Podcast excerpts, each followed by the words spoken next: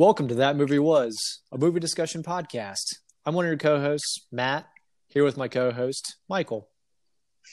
Hello there. And tonight we watched a movie called Rounders from 1998. Yeah, it was a great movie. Another another gambling drama movie with some great actors. Uh, pretty climactic ending, which is nice. It's always good to see, and uh, some really good 1990s filming. Oh, definitely. Yeah, it features a uh, young Matt Damon, um, and then a lot of other familiar faces that you've seen before, but definitely, uh, definitely a Matt Damon vehicle.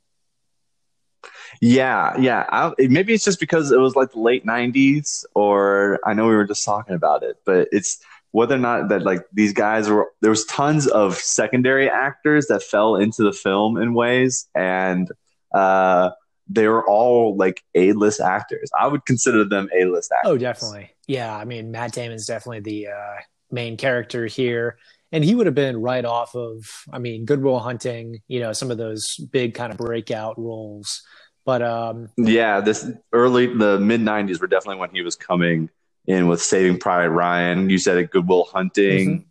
Uh, I think Ocean's Eleven was right down, right around the corner. Yeah, I think that was in the real early 2000s, but yeah, just yeah, just, just after. But yeah, I mean, even like you know, supporting actor Edward Norton. You know, it's not even his movie, but uh, I mean, he would have been coming off of uh, I don't know if this would have been before or after Fight Club, being in 1998. I think, I think it was before Fight Club. Yeah, I think it was just before. We're talking maybe like a, not even a five year difference, but I do believe this came out first. That's right. Fight Club came yeah. out in 1999, and so that probably really propelled forward Edward Norton. Did I say five years? Five I meant one year. what you said? one cyclical year. No more than five years, and you were right. So uh, okay, I guess I'm right. Hey, technicality. I'm a movie buff. Do we? You know. Well, but yeah, I'll, Edward Norton was Matt's side supporting character, who was honestly in this film uh, the thorn in his side for the most of it. But not even him. My favorite side actor is John Turturro, uh, who is also well known as Jesus in The Big Lebowski. Uh-huh. He also plays prisoners in Oh Brother Where Art Thou. Uh, if, if, any of you guys have seen Miller's Crossing, he plays a great uh, secondary character in that film as well. Uh, yeah, he's very, very well known, and he honestly didn't have a very large part, but he's definitely he's got that Matt Damon's men- mentor mentality throughout the film. Yeah, you're right. So, he didn't have a large part at all. He just kind of uh, made some, you know, guest appearances every now and again and just kind of collected that yeah. check. But yeah, I will say besides like the very beginning, yeah, it's like besides the very beginning where he kind of like brushes off Matt Damon's like coat and gets him back to a straight edge life again.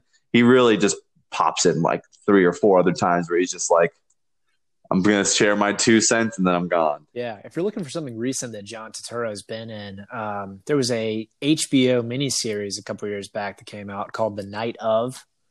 That is very good. Yeah. Yeah. I looked at that too. I was like, I do remember that. It is a really good one. He's got more, more of a, really starring role in that.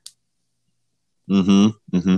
And then I want to move over to talking about John Malkovich yes. because he played – he's the antagonist in this film, but he is, I mean, Malkovich, that last name is Russian, Polish, definitely like Western Europe, but he this was so spot on with his KGB accent and being like a Russian mob member. I thought he did a really freaking good job. Croatian, apparently. He was very Croatian. Okay.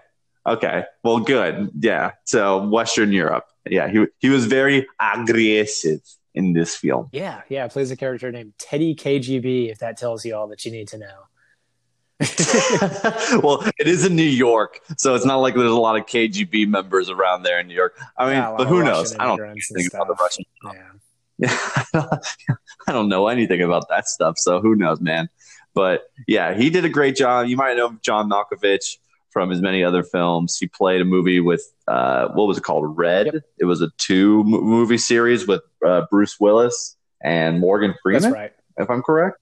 That yeah, and then he was just in. If you guys are interested in finding out who this is, he plays in that new series with Steve Carell, Space Force, that's on Netflix right now. So yeah, he's he's Steve Carell kind of right hand man as part of the space program. So which I think he does a pretty good job. I don't know John Malkovich for playing a lot of TV series, but uh, yeah, I was not uh, upset to see him uh, be that show. Well, he's the only uh, actor in this movie that has a movie that features his name in it, being John Malkovich. If you've ever seen that. No, I haven't. I haven't. But man, it must be awesome to be John Malkovich if he's got to make if he's got to make a movie. well, yeah, everybody wants to be him. That, that's the right. point of the movie. This stuff's too good for me to just have it by myself. I got to share it with the world. Yeah. Maybe we'll watch that one of these episodes. yeah, for sure. I'm always down for a new movie. But uh, so we've talked about the timing. We talked about the actors. How'd the movie do uh, in the box office? Like coming into theaters. I was only I was a young four year old lad at this time, so I don't believe I went to go see this in theaters. But yeah, I can't imagine it didn't do well. I wouldn't have been much older. Um, yeah, let's look up some of their box office information here. So I will say that I believe it got a R rating, and I didn't really. There wasn't anything in the movie that I think warranted an R rating. I mean, they, two of the characters get you know beaten up at one point, but other than that, well, there, I think nudity. I think it's the nudity from the strip club. Oh, there's a second. Yes. Okay. Yeah, that was. Yeah. Uh, and then also uh, another antagonist who's like the lackey for John Malkovich is a character by the name of Grandma, and Grandma uh, had all those hookers that were doing coke in his like little office area or whatever like that, and also like I guess maybe like I don't even know if this is a thing, but like beating the dog, animal brutality. I don't know. It definitely if you're gonna say that like a 13 year old would see this movie, I'd be like, that's a little young. That's a little yeah, fresh. That's true. Yeah, I guess a lot of those things could have probably been cut out if they had tried to go for that PG 13 rating. You know, none of it was pivotal to the story or anything like that. But uh no, but it does show. I mean, this is underground New York. Like these guys are going to places where people get chewed up and spat out with their money and maybe even with their life if they're you know betting with the wrong people. But but I think without those things in there, it would have it wouldn't have carried the message all the way through that these guys were actually in some serious trouble. That's true. Yeah, definitely. I, I, guess they were trying to represent just how bad these guys were. All right, so I brought up the uh, mm-hmm. box office information here. So with a budget of twelve million dollars for the movie, um, did end up making a uh, you know box office um, amount twenty two point nine million. So made his money back and then some. Oh yeah, yeah. It's basically doubled up their money. That's yeah. not too bad. Can't go wrong. Didn't with that. end up, you know, um, you know, being a runaway success thing like that. I will say that it looks like from um, some of the uh, critical response, it got mixed reviews. Um, I don't think it was everybody's bag when it came out, but I think that it's kind of become sort of a um, cult hit. You know, like after it came out on video and stuff, a lot more people have discovered it. Yeah, I will agree with that. To be honest, I've seen this movie quite a few times, and I think maybe for the part of it being a nostalgic film that plays well into it, but taking kind of a closer look into it, um, and I'll make sure to talk about it later when we after we talk about the you know the synopsis of the film. But just like Michael's, who is Matt Damon, Michael McDermott, Michael McDermott's like lawyer side, like how he was. He, they, I don't think they did a great job representing Michael's like uh, trying to be a lawyer and everything like that. Don't get me wrong; they chose a great actor to play this also mentors because Michael's got two mentors. He's got the underground mm-hmm. sign come from John Turturro, who's um, goes by the name Knish, and then we have. Uh, they judge that has favored Michael, his goes by the name Petrovsky, and Petrovsky is kind of his mentor in life more. And uh, I, I, I'll make sure to bring up later on during one of the themes I got, but really paints the picture clear enough for Michael to, you know, decide his own fate because he was definitely he was definitely at a road. He was then a fork in a road in his life, and I think it's what Petrovsky said when they're at the bar that really uh, set him on the path. Mm-hmm. All right. Well, yeah. I mean, but, I think as we do every time, uh, let's dive into. We'll do a synopsis first, then warn everybody that spoilers are going to come after that. You know, as we sort of take a deeper dive into the plot.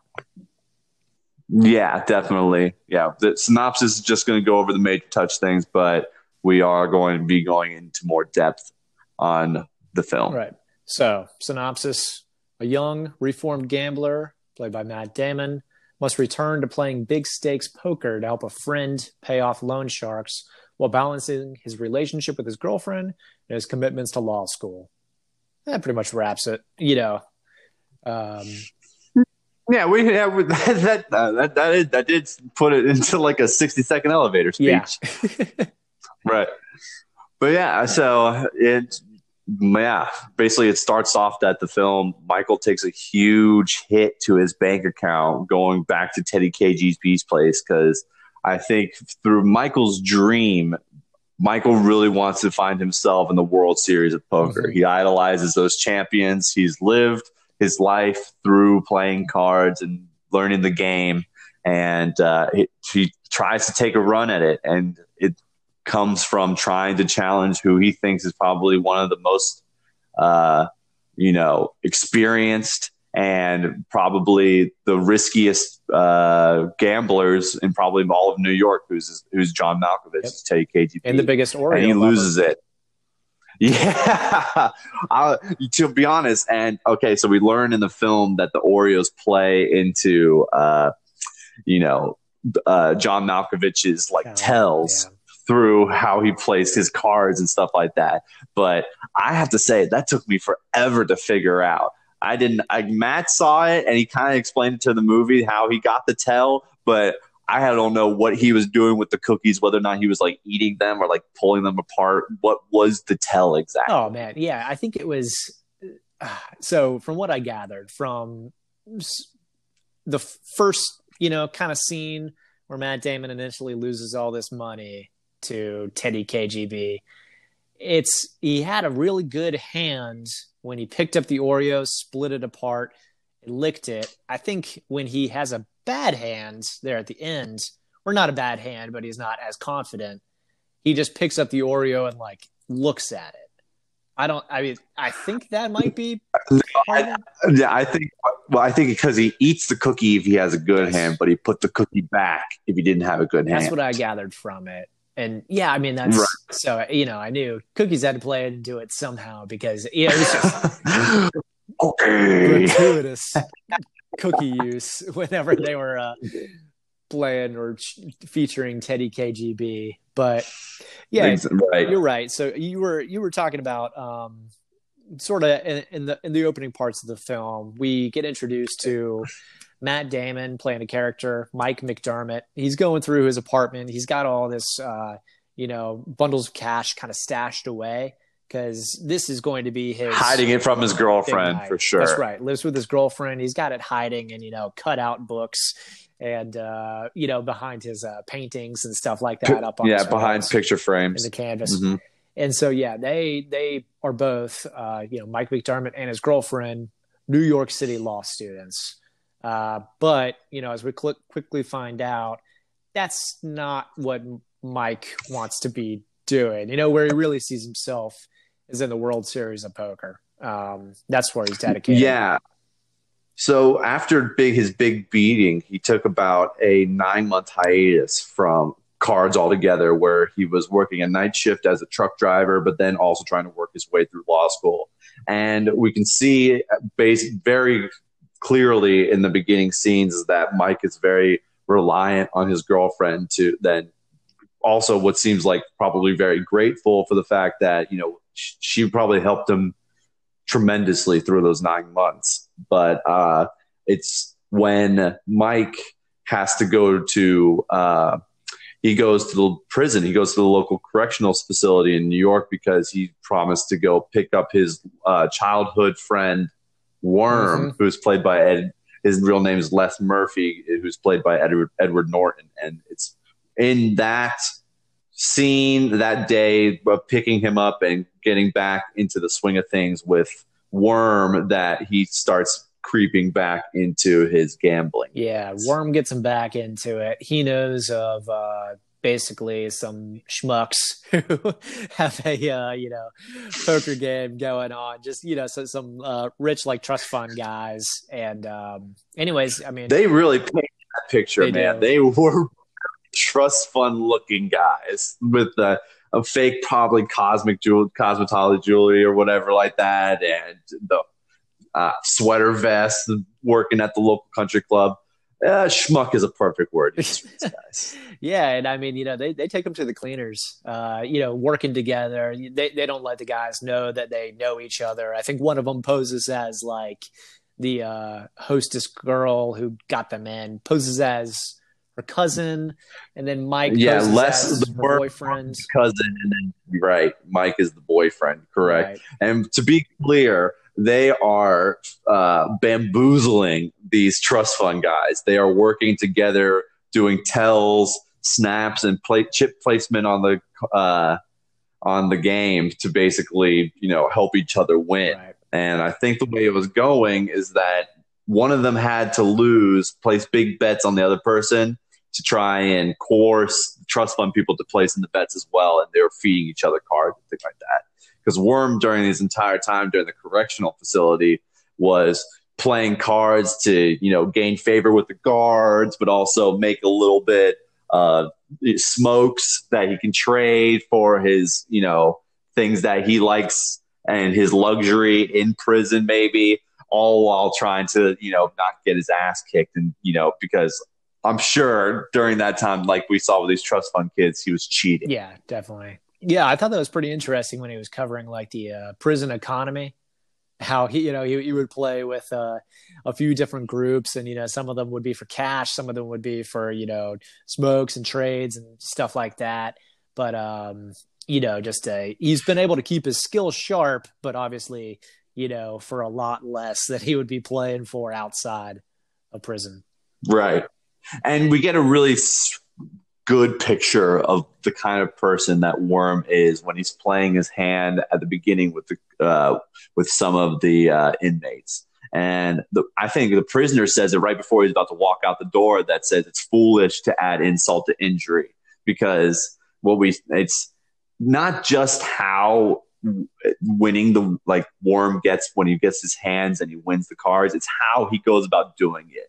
He does things like if he's got a double pair, he'll say he's got the jacks and then wait for the person to go reach for the, the chips in the middle because they thought they won. And then he'll throw the sevens out and say he's got a two pair to win.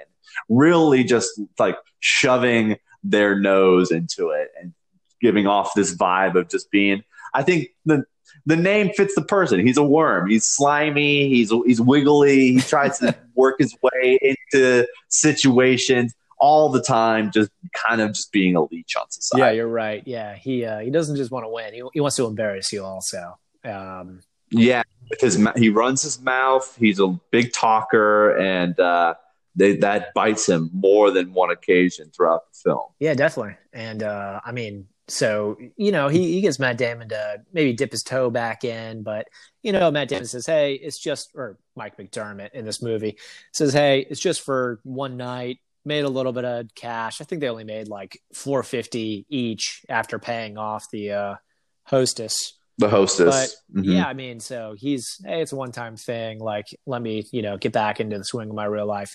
But Worm, I mean, he's been in prison for years. He wants to get right back into it. He wants to start making some money.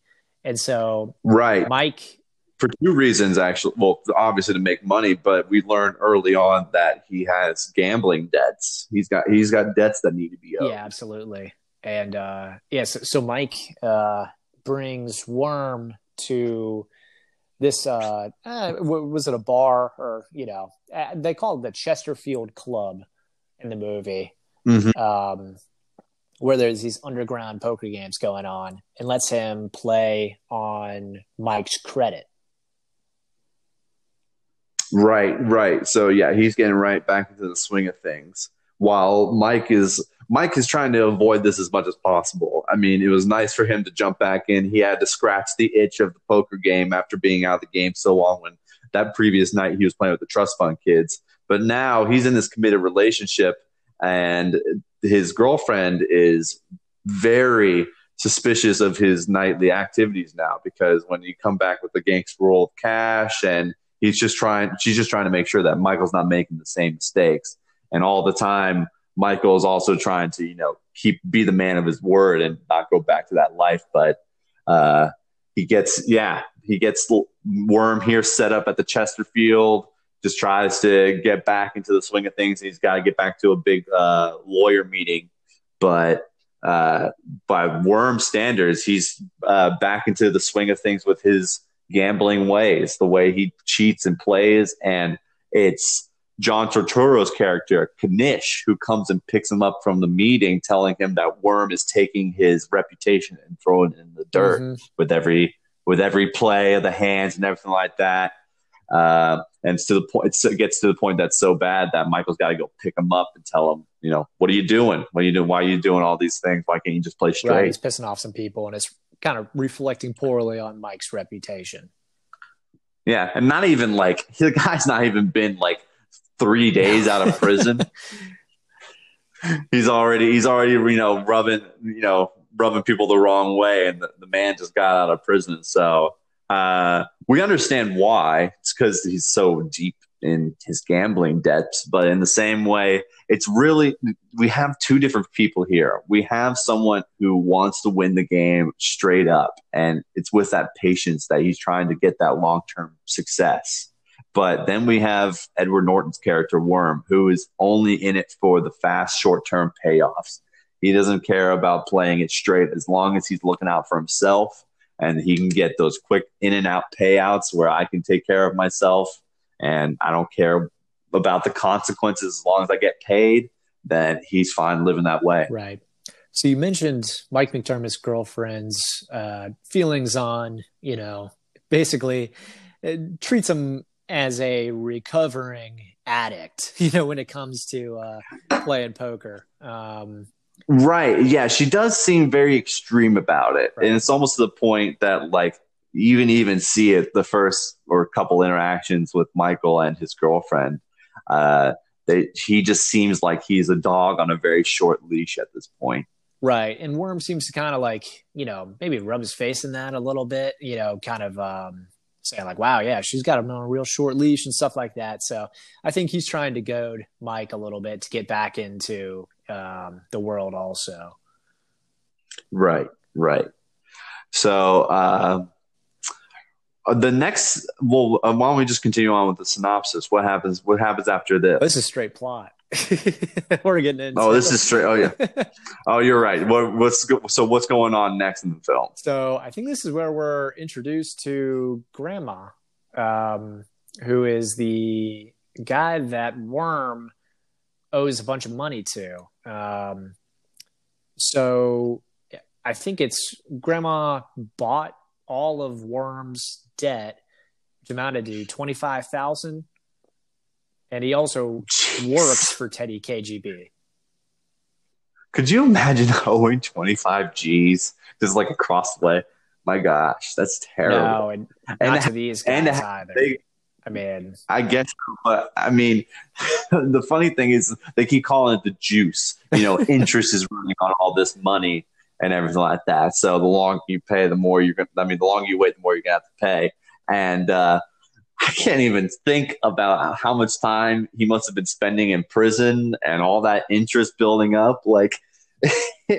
we think it's 25 G's, but I think it's toward the end of the film. It's like they're in like 30 large. Yeah, it racks up between I think what Worm originally owed, and then I think he's racking up some debt in Mike's name too throughout the movie. Oh yeah, good point. Forgot to mention. So after uh, Worm is playing over at the Chesterfield, instead of you know cashing out the credit like he took on the books, he takes all the money. So basically, putting Michael in debt with the Chesterfield just so that again, just like Worm is, to get that fast cash mm-hmm. right here, right now. Yeah, kind of a sleaze.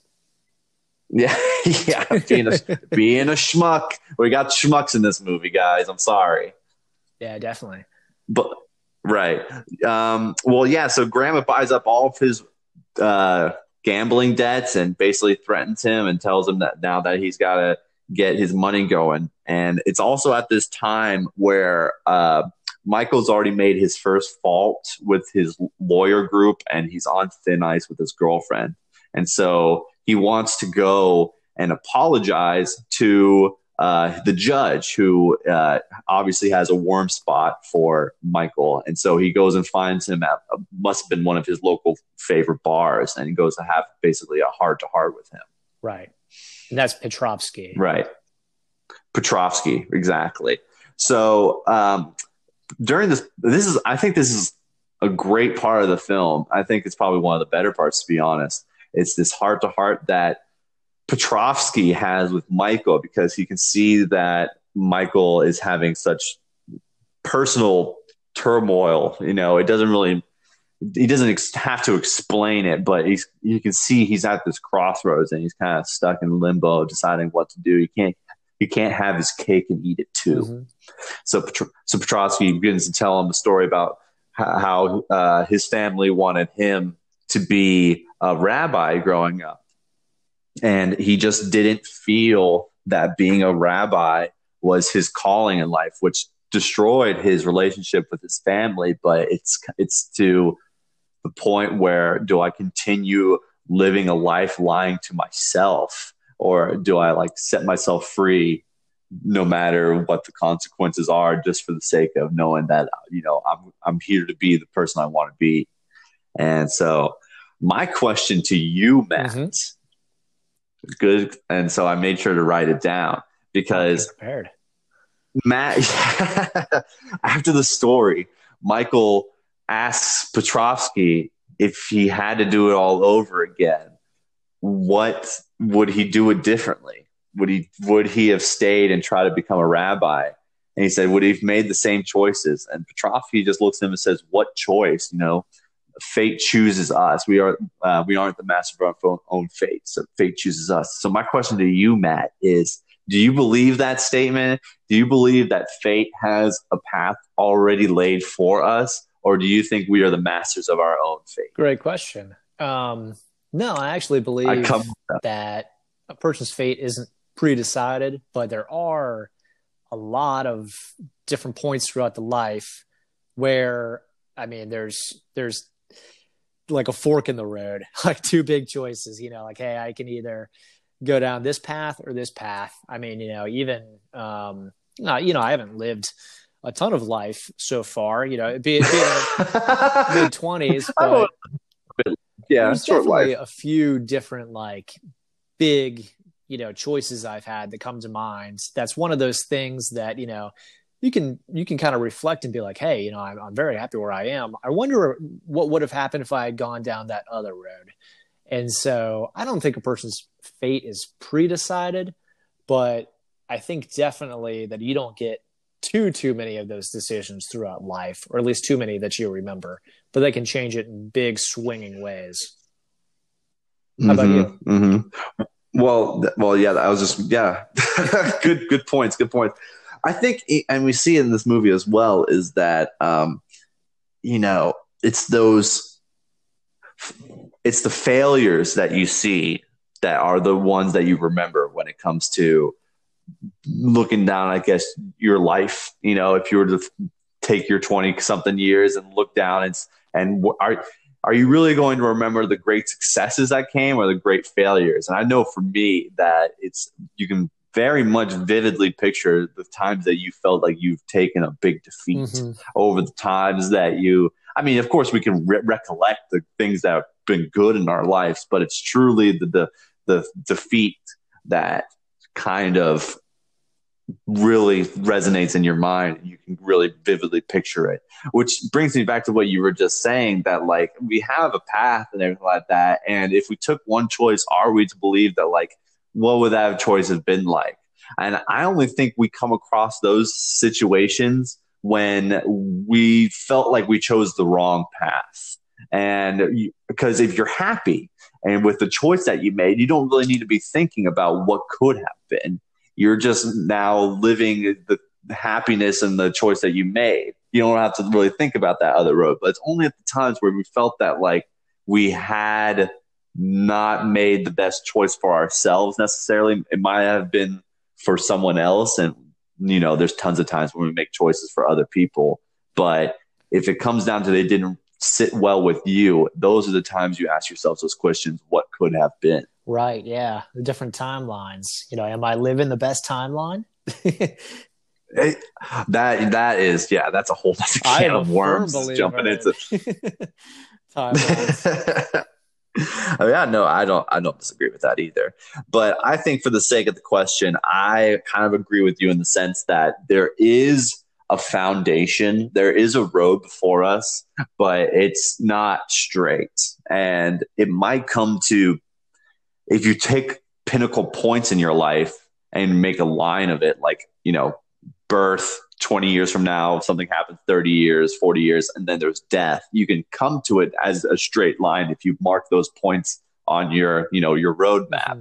But it's definitely filled with twists and turns and forks and decisions to be made. So I don't believe that fate chooses what us need to be.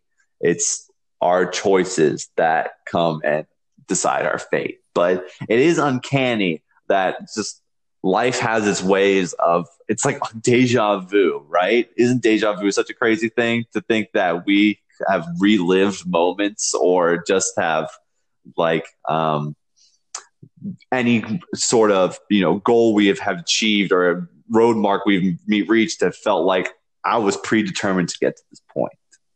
Yeah, yeah, definitely. Yeah, deja vu is weird. Um, I know how the Matrix explains deja vu, but No uh, the Matrix, man. That's another great another great film for us to watch and get into two hours worth of talking about. we can talk on that one for a while. Let's not do any of the sequels for sure. Though. Yeah, seriously, seriously. So I think it's at okay. this point that uh, I, I think Worm kind of fesses up with Mike McDermott of what's going on here. That he's racked up all this debt.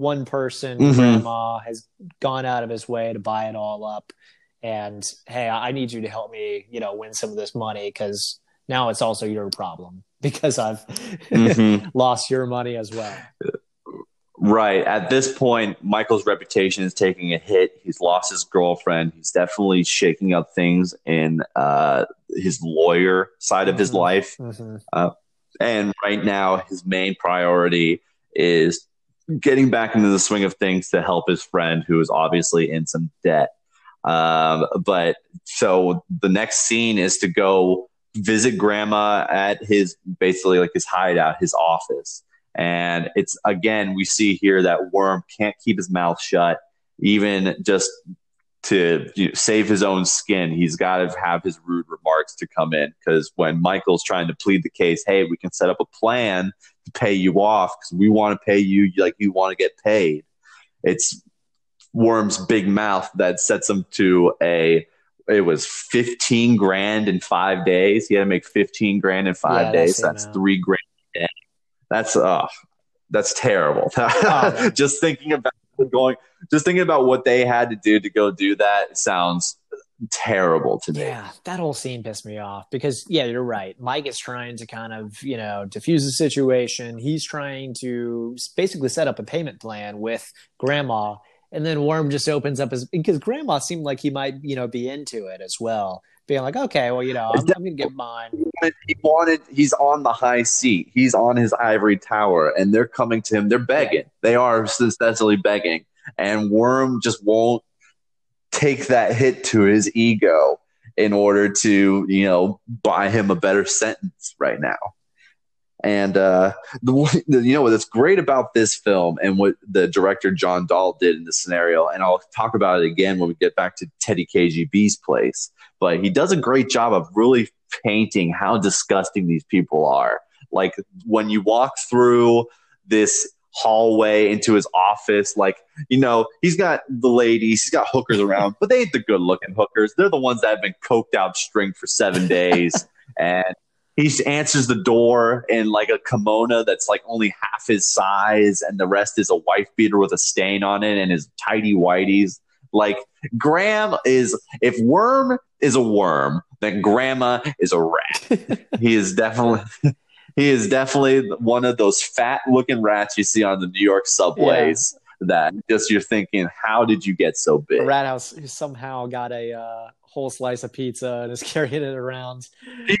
exactly, exactly. And the director did a great job of this, just for the sake that we're really seeing the underworld of New York. These guys are not to be messed around with, and they're their insides of their personalities are just as disgusting as the outside of their office with their terrible looking hookers and their paint chipped walls and everything. It's one of those scenes you can smell, you know? Yeah, yeah. I can. When I saw Grandma's like sweaty pit stain or something like that, I smelt it, and it was it was unpleasant.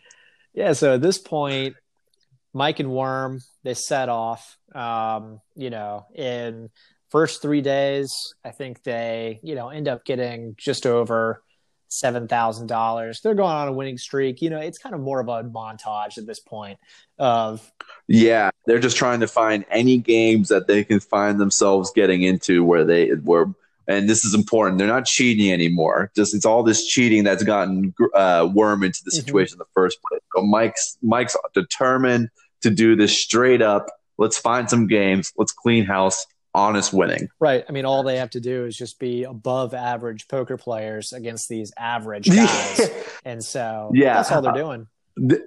exactly. This movie does a great job. If you find yourself, listeners, as being a terrible poker player, Matt Damon does a great job of being able to help you find the suckers at the table. Hopefully, it's not you, but identifying who the sucker at the table is knowing when to bet, knowing when to fold, and giving yourself that like World Series mentality when you come to the, the poker table. It's definitely 101 for card gambling. Oh, and I'll be honest, I am a terrible poker player. I don't know about you.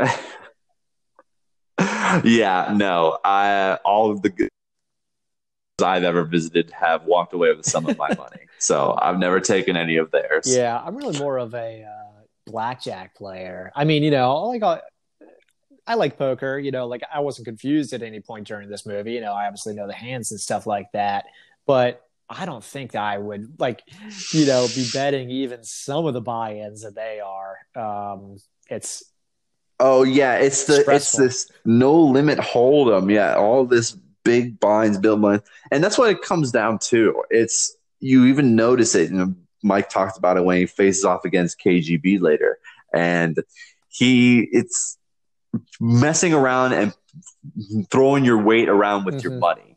You don't even have to have good cards at some of these points. As long as you're just throwing your weight with your money and you're half decent at putting on a straight face, that's sometimes all that it takes because you can't handle the swings of this game if you got you don't have the cash to play oh, yeah. with. I thought that quote was great at the end. It, towards the end, says he knocked out his leg in the beginning, and now all you have to do is just lean on him until he falls.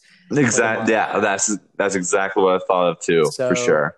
So yeah, th- at this point in the film, we're on day four of this five day rent rant, and they are like you just said close to about eight grand. Let's call it about yeah. eight, and they're still they're still about seven short. And so during a point where they're taking a breather because they've just went on like a 64 hour poker run they go and get uh, one of those old time barber situations get a nice fresh cut shave and Worm tells of a game that's happening outside of New York, but it's supposed to be uh, big winnings, fat stacks. And they drive out there because they got no other games in town.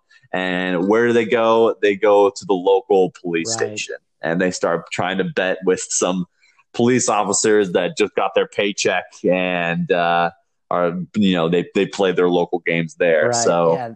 at that point, Yeah. Oh, go Oh, ahead. I was just Go gonna ahead. say, yeah, it's some it's some New York State troopers, and they need to basically double what they currently have.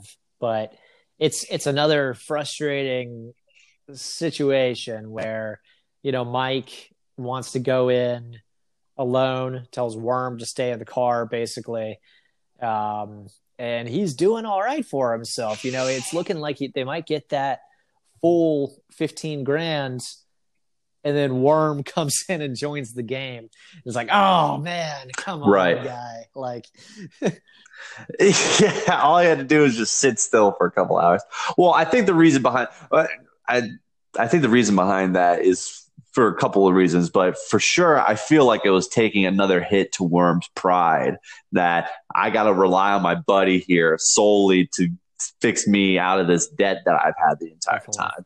But it's not like he didn't try. He listened to Matt at the very beginning and went to a bowling alley. It was just fate again, maybe had a play in it but it's one of the state troopers was down by the bowling alley, and, and next thing you know, they're sitting at the same table, and Worm falls again into his tricks, even though it really didn't seem like Michael needed it at the time. He was already up a few grand, and he just needed to stay on the same path, and he would have had it. no, he didn't. And yeah, I mean, sure enough, officers catch Worm. I think he was dealing from the bottom of the deck. Yeah, he caught a hanger. He caught a hanger. That's right, he caught a hanger. And uh, He caught a yeah, hanger. They, uh, they they out both Worm and Mike, and uh, kind of just beat the shit out of them. It's yeah. Ex- yeah, they really did. like thirty police so it was, it was- yeah, yeah. Worm, Worm comes in with a fucking stupid sly remark. Uh, are you supposed to read our rights or something like that? And he just gets right Yeah. hooked straight to the dome. so very much like, just like appropriate response to this guy not only getting caught cheating, but he's also going to try and run his mouth again to these cops. And I mean, there's like 20 cops here. They get Yeah. beaten up and today all their winnings that they just worked for they're down to like 300 bucks and a few broken ribs outside the door so it's th- at this point we are really hitting the you know low point of these two back-to-back movies on this show that deal with police violence. this is just yeah, mercy. no, because, yeah i know i know but uh don't worry it was white people being on white people so it's okay yeah, that's true. Um, so Right. yeah, So yeah, at this point, Michael is fed up with Worm. Just can't he can't do it. Michael Worm is trying to go hit the he hit the highway and run away from his problems again, but that's never been Michael's style. So he goes and visits Petrovsky Wait, again. he He goes and visits, visits. uh, Knish Judge. Oh, Knish first. You're right. He goes and visited Knish, who's Knish has always been there to help him out. He's the one that got him the truck job Mhm. at the very beginning. He's the one that has always told him, "Hey, these are the these are the rules of my playbook. This is what I've learned from my experience." Yeah, he's and, happy to uh, take him under his know. wing, and I mean, he even you know when when Mike comes up to him asking for money, Knish is kind of like, yeah, w- what do you need? Like a grand? yeah, yeah. As, as long as it's always like you know in you know within the means. But when he went to the when he went to that sweatshop and they ended up you know having their conversation that and Mike's asking for fifteen thousand dollars. There's just no way Knish. Yeah, it's way too much. The two thousand dollars that Knish might have gotten him at what might have bought them a day. We know Grandma wouldn't have fallen for that, but even if somehow it would have happened, I mean, what he's supposed to get another thirteen grand in one day it would never have No. happened. So Knish Knish had to put the foot down at one point, and uh, it's at this point where Michael's really coming to terms with the fact that he knew he fucked up, but it's not because he fucked up when he lost his money to Teddy KGB. He's fucked up because he he backed up Worm, and Worm was never the type of person to you know have his back for anything.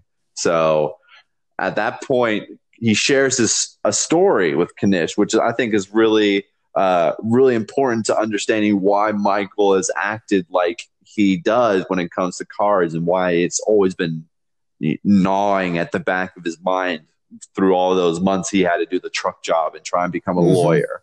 Do you remember the story? Yeah, he uh he ran into a World Series of Poker player. I forget the guy's first name, something Chan.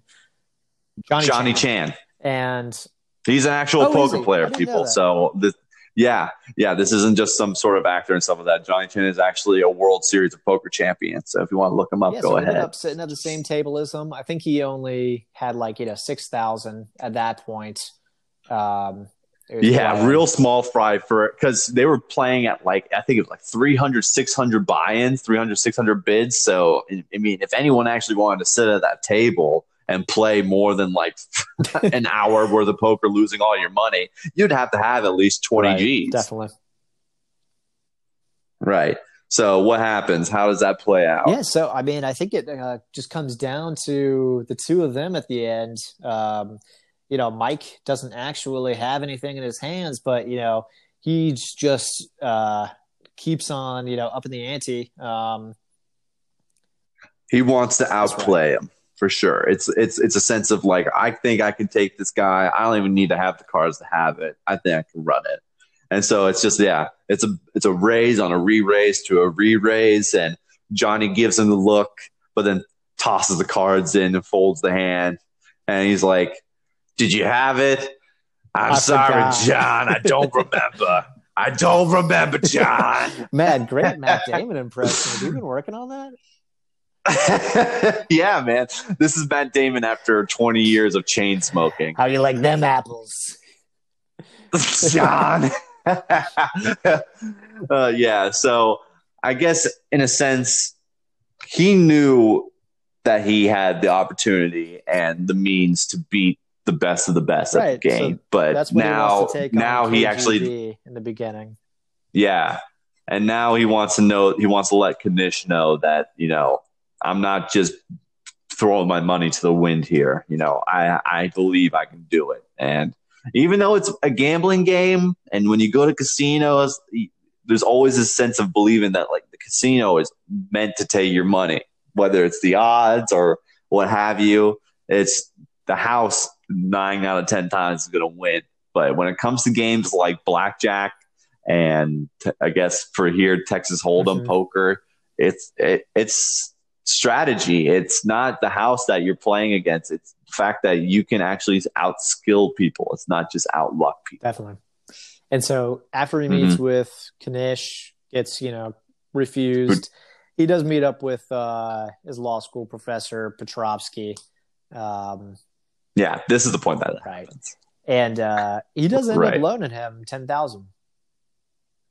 You're right, right. So it's definitely a begging, begging plea case here, but and he knows that. I don't know. I after I, you know, after he goes and has to grovel with Petrovsky, I think he knows at that point that his uh, law school career is done. Yeah, whether um, well, we all you're you're right in the sense that he, he, all this time that he was studying to be a law and he had his one exam to do it, he did fail it at the film. I mean, he made an utter fool of himself just for how lack of preparedness he was. But it's yeah, it's really at this meeting with Petrovsky, he comes to realization that, and I think the important part here is also, you know, he, he, when Petrovsky asks like, "Why do you need this money?" he really does paint the picture that you know I'm not the one at fault here. I backed the wrong person. I'm not in trouble mm-hmm. with law. It's a gambling debt for someone else, and I don't know if I would have the willpower like Petrovsky to hurt, to throw ten grand to this you know this kid who I really don't know all that much about, but it's at that point that I think it's important that he knows that it wasn't his fault that he can take. He needs this money more than I'll ever need. Yeah, definitely. That's Petrovsky. I think I mean, Michael needs money than I'll ever need this ten grand in my life. You see in a couple of different scenes before this one where you know Matt Damon and Petrovsky, played by Martin Landau, um, you know he he sees the good in Matt Damon's character. That I mean, he knows that he's not just like cutting and running with his money. I mean, basically, you know, even if he never gets this, it's the facts of life. Back, he takes the good, he takes the bad, the facts of life. He knows even if he never gets right. his money back, that I mean, it was, um, I guess, better served for you know Uh, right, right. It was. I mean, the it's tough for Matt to have to go to someone like that and ask for money. I mean, not to. I mean, for all humans, I think we all get a little uncomfortable asking for money, but for such a large amount and coming to him after he'd just taken that beating from the police officer, his face is all banged up. He's got nowhere else That's to true. go. It really takes a lot of cojones for Matt to go that way. And Petrovsky being, I guess, the good hearted person and sees the good in Matt Damon, just like couldn't it couldn't be held. It needed to be done. It needed to be done. Speaking of, you know, fate choosing us, that was the fork in the road for Petrovsky. He would, if he didn't do that ten thousand dollars, he would have been asking, "What mm-hmm. if?" Would have never seen Matt Damon again. yeah, that's for sure. You would have been in the hole yeah. somewhere right next to be wearing worm, some concrete shoes. yeah, exactly. Grandma in his half-size kimono and everything. But yeah, I wouldn't have never seen him again. But here we are at the point. We're back to where the movie started, and uh, Michael goes back down to Teddy KGB's place and plays Petrovsky for his money. He basically uh, he at this point he's only 15 grand in the hole for the day. So he they only do a 10,000 for 10,000. That's how it starts. He only comes in there with 10,000. Petrovsky says, I'll match you. And whoever walks away with all the money That's wins. Right. That's how it starts. And uh, again, John Dahl does a really great job of really painting the picture here of how desolate of a place this was. This isn't a place you bring the kids. Half the walls are falling apart. You have to buzz in through the door with a camera pointed at your face. And there's some really sketchy looking guys in here. Not just John Malkovich's character, but any of these other guys that are pulled up at some of the side poker tables. Uh, they could have been just as much influenced by the KGB as Teddy was. Yeah, I don't think anybody in here was uh, Mike McDermott's friend. I, you know, I was mm, expecting yeah, that even if he wins this yeah, Texas Hold'em game, that you know he might not be walking out of there. For sure, yeah and this so this was his last chance to do it. Yeah, so they sure. play no limits, Texas Hold'em. At this point, it kind of felt like um, you know the uh, in boss fight in a video game. It's just uh, it's just one on one, him and Teddy KGB. Mm-hmm. Yeah, and uh, it goes rather swiftly. I mean, there was one large hand that we watched play out, and where Michael takes the pot from John uh, Malkovich's character Teddy and it, it was a, such a large amount of sum of money, not the entire bankroll, but enough to the point where Michael had a fat lead ahead of him, and it at that point, all he he didn't need to bluff, he didn't need to do anything out of the ordinary other than just keep putting the money down, play the good hands, and it seemed that uh, you know Teddy wouldn't be able to build back off of that just for the fact that he didn't have the coins right, to play with. Wear him down. And here's where that quote came in of you know knock out his leg in the you know first round, and then you can just lean on him until he falls. Um, exactly, exactly. So not even the ha- half the nights played out right now, and Michael is walking away with his twenty grand. But before he can walk out, Teddy's talking about how unsatisfied he is and is uh, doing exactly what Worm's been doing throughout the whole film, which is edging Michael to play more play more cards. And how does he do it? He gets grandma to come in from the side room and he just starts picking up all of Michael's money because it's, it's money owed. So technically it's all grandma's right. money anyways. Yeah. So yeah. I, and, and he, and he even, well, oh, I was going to say that he, he did win 20,000 out of it. So he would have been taking five himself. And he, he does kind of remark. Yeah, but you're also um, not. Sorry, go ahead. You did, yeah. I was just saying you weren't going to mention the fact that he was still down thirty thousand from the very beginning of the movie. Well, so even though even though he was he was paying Michael with his own right, money, and that's how he kind of goads him by saying that he's paying him with his own money. That you know he's still out ahead um, in the grand scheme of things. And man, you know, it would have been easy for Matt Damon at that point to walk out. Like, yeah, I mean, he still has to, uh, you know, pay up a little bit to um, Petrovsky. Uh, I, would, and what he owes at Chesterfield. Right too, yeah. So you see, still would have had some work to do, but you know, he would have been out of there. Would have been the safe move.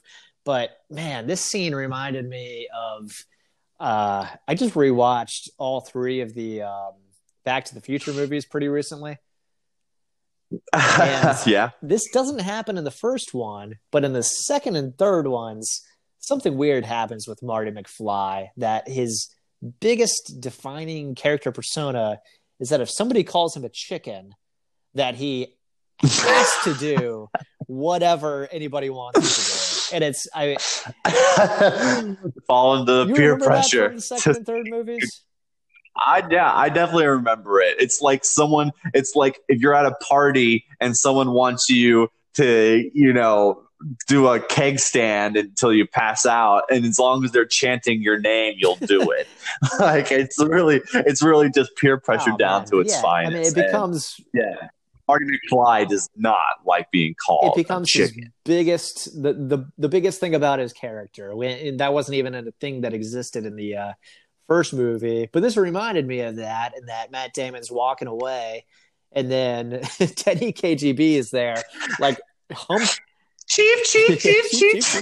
just make, he's just making chicken noises in the background. He's like, "Oh man, don't start with me. Well, don't start with me, Teddy." He's humping the air and talking about how he's still out ahead. And so Matt Damon, he's yeah, he's, he does the 180. He's stuck. he says, "Hey, you know, like, yeah, let, let, let's get back to it." Yep. So they raise the blinds. I guess what he's got twenty grand right. sitting right there now.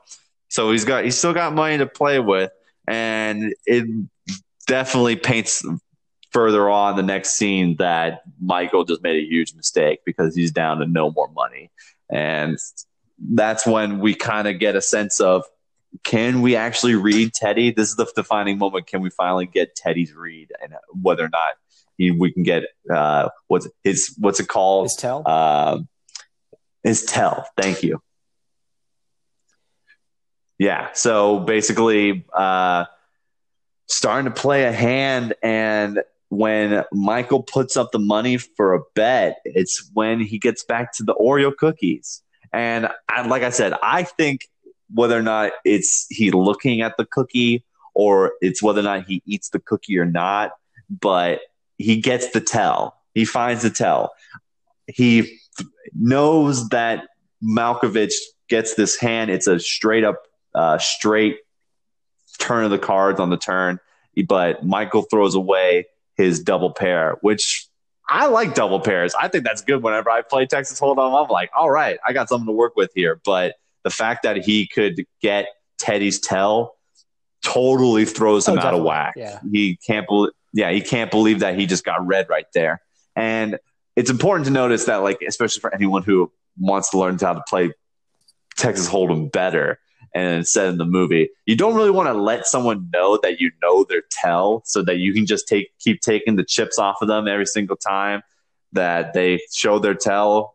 But yeah, since Michael only had the remainder of the night to try and get his money back because he just lost a good significant uh, amount of it again because it was that's just the swings for Texas Hold'em.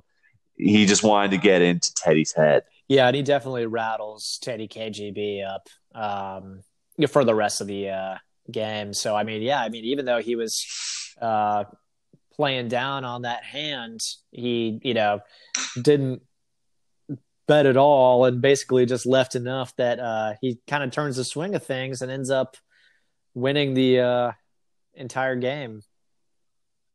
Yeah. So in this part of the film, and we forgot I forgot to mention it because it wasn't that huge part until now, is that there's a point in the film where Matt Damon's character Michael is just sitting in his apartment alone and he's watching this old video of Johnny Chan.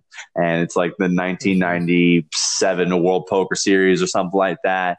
And he's just rewatching this last scene over and over again of the last hand that was played during the tournament against the last competitor. And how he just showed all this immense amount of patience and basically baited his opponent in because he had a turn flop hand winner. He already knew that off the first three cards turn for Texas Hold'em that he had the winning hand, but he checked the whole way to try and bait him in and bait him in because he knew he had something to work with, but it was never going to be mm-hmm. what he mm-hmm. had. And it's at that point he went all in. And it's the same correlation happens with Michael here and Teddy. He just basically repeats that whole um, move back into the scene. He baits Teddy in, thinking that Teddy has these cards to play with, and now that he knows his tell and he's got this uh, great looking set of cards on the turn, that he manages to rattle Teddy enough to have him get him in a position where he's been all of his chips, and then he took them all. Man, he just took all the yeah, money. He outmaneuvered some, and uh, yeah, crazy amount of money, like 60, 60 grand, grand. He I walked away right. with. Yeah, and so KGB yeah. throws a little bit of a tantrum, but I mean, you know, he he calls off his uh his goons. You know, Matt Damon's still going to be able to walk out of there.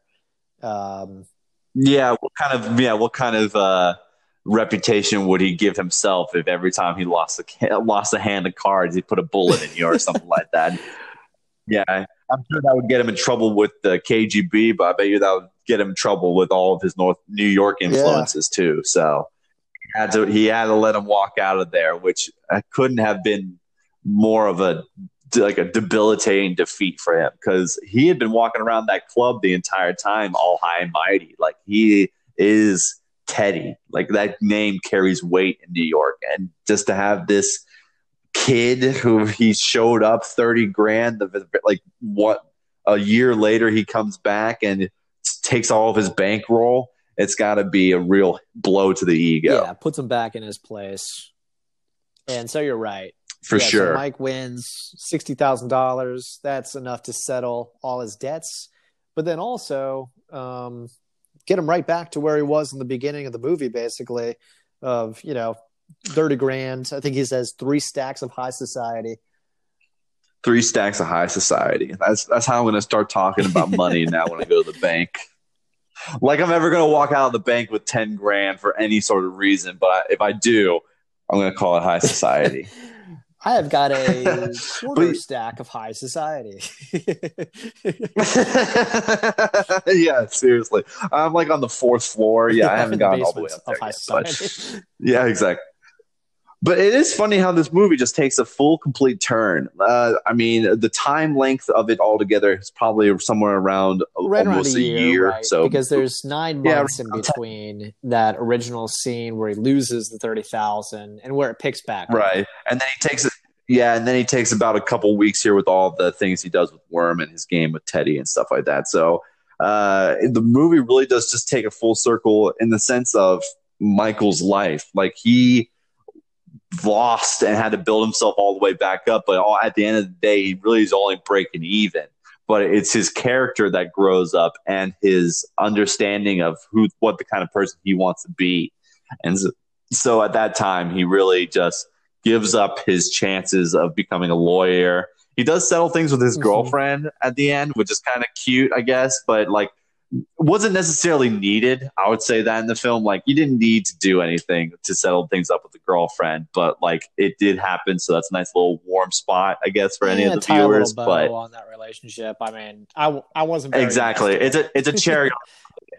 it's a cherry on the sundae, we'll call it. But then it's uh, Michael's uh, mission now to go to Vegas, where uh, it's an ambiguous ending. It leaves just him heading to the airport but we all know that he's going to take his run at the big time and try and win that million dollar World Series of Poker title. Right. Yeah. And so that's where the movie leaves off. Yeah. Him going to go play in the World Series of Poker. Right. One thing about this movie that I wanted to pinpoint is like maybe it's just like the it's the soundtrack of the film is what I want to bring up. But I don't know if you heard it, but it made me think immediately almost of like the Jason Bourne films and also like the music that was played. Maybe it's that like 90s go to soundtrack of like violins and like background music. It's very like ambiotic. You know, it's, it doesn't have to, it really just like sets the tone, I guess, of the film. But I swear, I feel like I heard the same thing in the Jason Bourne films and the good and Good Will Hunting. It's just it's like, all just the Matt Damon connection, huh?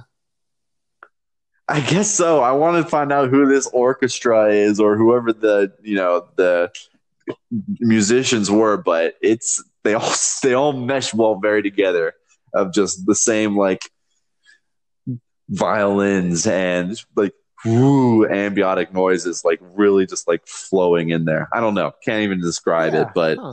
something that I noticed. No, that's a that's a good point. I don't I don't know that anything in the soundtrack really jumped out and grabbed me. Um, I don't remember much of it, and honestly, I had you know seen this movie before a few years back, just one time, but I I didn't remember much of it at all, other than you know I, I remember the the characters in it, you know, uh, Matt Damon and uh, Edward Norton played Worm, but I didn't remember any of the big story beats really landed with me. Um, yeah, it's. I mean, other than other than really what's going on with Worm, and then the the ending twenty minutes or so with his. I would even I would say even call it 30 minutes from like what happened at the police station, them getting beat up to the point that they go uh, have that showdown at Teddy KGB's place.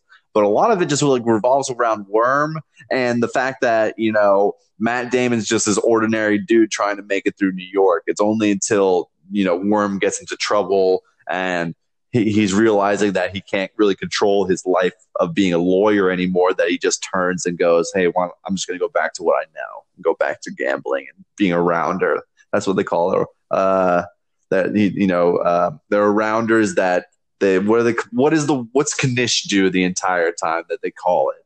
They, uh, like pencil pushing or something like that. You know what I'm yeah, saying? I know what you're saying. I don't have the answer. Yeah.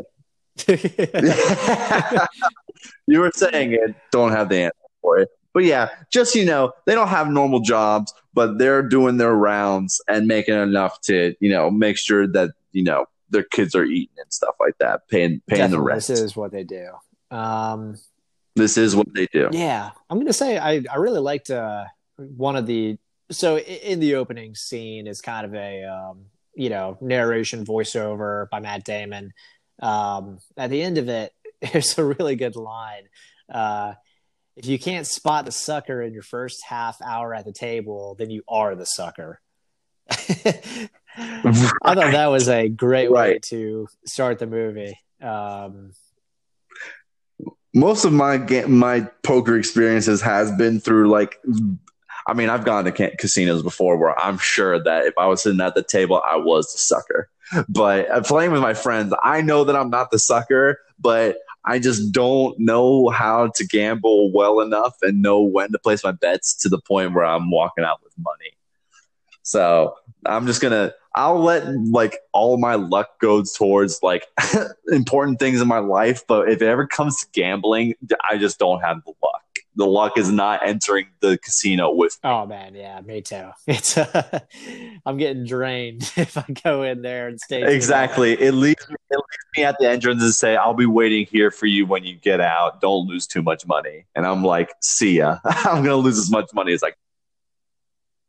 Yeah. So, um, you said that you you've seen this movie like, what what would you say, five times, ten times, somewhere around there? You've watched a lot more Ooh, than I like, have. Yeah, a few times. Oh, okay. A few times for sure. Would you? But I mean, I, yeah, expectation going into it, like I just like the fact that it's a gambling movie. Again, I thought all the actors and actresses that were being played were excellent at their roles. They all did. I mean, the acting was a great job, and so was the plot. I thought the plot was great. I mean, we're always the type of people that want to help out our friends, but at the same time, though, uh, it's it comes to those points and who do you know who are really who are, who are your real friends? And uh, you know Matt was Matt Damon's character was being the true friend but you know Edward Norton's was just being the leech that he was being being the worm. And uh, it had a very climactic ending. So I'm fine with giving this a great a good grade. Definitely a seven or an eight out of ten for me. Yeah yeah. I mean I would say it's it's definitely worth a watch. I mean, you know, it's not going to be like, you know, anybody's favorite movie or anything. I think it's one of those things that, you know, you, you put on, you're going to keep engaged with it. It's got a good plot. Things keep on going. Um, you know, you don't really need to know anything about poker at all going in. I mean, you know, they, they they kind of tell you what's going on um, as the uh, yeah. Other than like other like than the fact that if you didn't know what the different like sequence of cards meant and which one beats another in the sense of like a pair beats a double pair or whatever, you know that uh, that's the only t- time that I feel like you would have difficulty understanding. But uh, I mean, if you just follow along, you'll know who wins the hands. Right. Yeah. I mean, hands. they, they do the close up on the cards as you know they're checking them at the table. If you if you didn't know the hands, you wouldn't know what that means. But you can look at the characters' reactions, and you know they it's a movie. like you know they're they're not trying to lose any of the audience or anything like that. But I will say exactly, and I think I yeah. Go ahead. I like the movie. I don't know that I would recommend it for everybody though. I mean, it's uh I think it was well directed, but it it does show that like 1998 kind of uh movie glaze on it. I mean, it's it, it, definitely looks and you know sounds and feels like a 90s movie. Yeah. You know, you see some of the stuff that they're yeah, wearing, and you can see you can feel the VHS. yeah, that's right. Yeah, you can definitely feel the VHS. Yeah, I'm with you there. I'm with you there. It's definitely a '90s film. So, I mean, anyone that's um, you know, we're growing past the 90s and stuff like that, and we're watching those types of films, you can just tell it's the hairstyles, it's the, uh, I guess, the type of cinematography at the time, well, what have you. And uh, like I was saying too, I don't think they did a fantastic job of painting Michael's uh, career as being a lawyer. And he even though he put so much work in towards it, and maybe it was the influence of his girlfriend, but like he wasn't that upset to leave his lawyer life behind to go play poker. Like all this work that he had put towards it, they they really didn't do a good representation of him just like dropping it. And the same thing also goes to his girlfriend walking out on him. There was a scene where the, we walks into his apartment and the apartment's empty because his girlfriend took all of her things and left. And immediately after they find out about that, like Worm convinces him to go to the casino, and he's like, "Oh yeah, let's just go to the casino. I'm gonna put on a happy face." Like, definitely didn't care that his girlfriend of many years. Yeah, he got out. over it pretty quickly. pretty quickly. So, like, there were a t- couple of times where I was just like, they could have probably done this a little bit better. Maybe that's just because it was Matt Damon's young career. Maybe that's what wanted, but I think it could have been portrayed a little bit better. And like I was saying before, I've seen this movie many times, and uh, I try not to let my bias like influence the movies we watch and stuff like that. But this definitely has like a nostalgia factor of like, I remember this is a good movie. I like all the.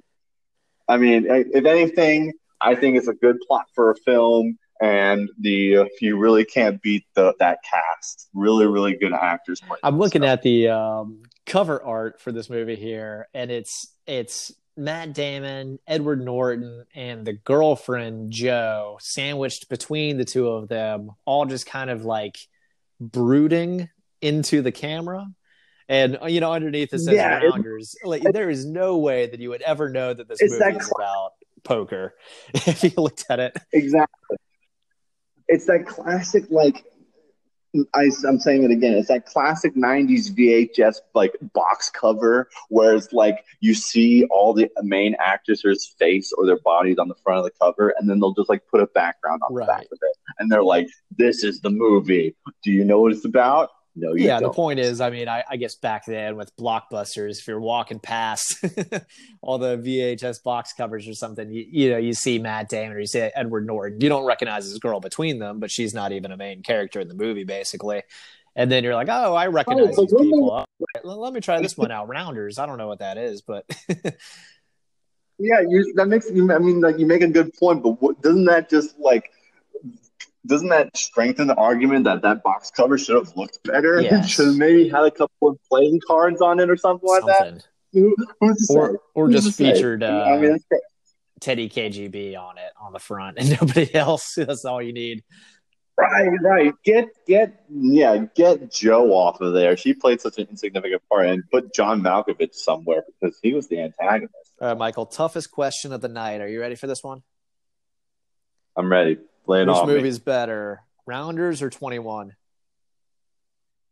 Oh, Oh, Kevin Spacey, man. Mm. Is that a pro or a con? No, well, well okay. Yeah, I like Kevin Spacey. I think he's a great actor. His personal life, you made some questionable Right. decisions there, but I think he did a great job in like House of Cards and stuff like that. And I mean, Kevin Spacey's been around forever. I love. um Oh my goodness, what's it called? American Um, Beauty. American Yeah. Beauty. Thank you. American Beauty. That's a fantastic movie. I like Rounders better than 21. And um, I think 21 had a great plot. Do I think that the teenage cast that they picked to play it was good? No.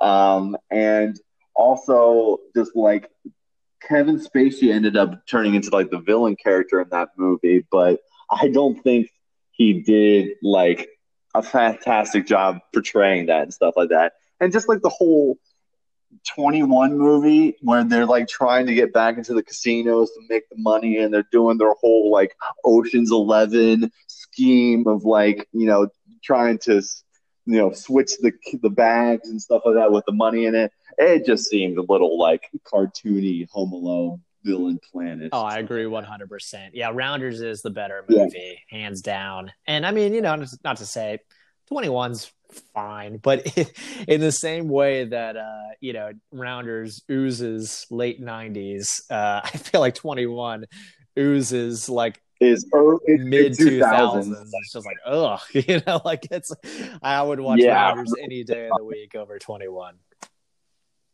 Yeah, and even just for the sake that I think that it has a better cast, um, I think that with you know the whole, um, we get a lot more uh, cards. Like uh, with twenty one, it's it's much more about the Yes. chase and and the, and the wanting to get the money and stuff like that, and less about the game and less about the cards. Where if you're going to make a card film and like a betting, like a gambling film it should there are lots of the filming should be done around the poker table or the blackjack table or whatever like that and even though that like 21 it was around the casino a lot it ended up turning into this goose chase film that i just was like not interested about uh as much as you know what i saw from Yeah, that's true. Yeah, that's a very good point. Focuses less on the actual game.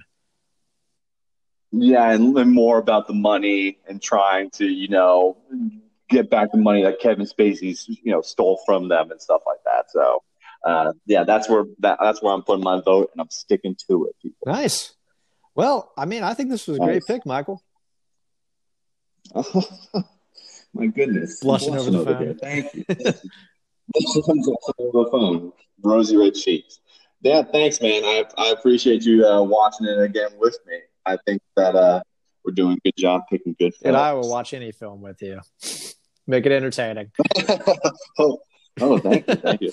Uh, well, hey, man, is there anything, any other topics or points that you want to point out or uh, mention that we may we may have missed? No, I think we covered most everything with Rounders. Um, yeah, it's a pretty by the books movie, but it is good. I mean, you know, there's a lot worse ways that you can spend two hours. A lot, a lot worse Mhm. movies. Um, I will say, Yeah, if you're looking for a blast from the past and you have a couple hours to kill, I would definitely recommend this film, especially if you're one to that enjoys uh, gambling and learn and learning more, or any of you that are trying to learn of how to be better at poker.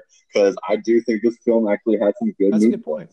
I will say I know that this movie has streamed in the past on Netflix. I think that's where I caught it the first time that I watched it. Uh, I don't think it still is on Netflix or many of the major streaming services.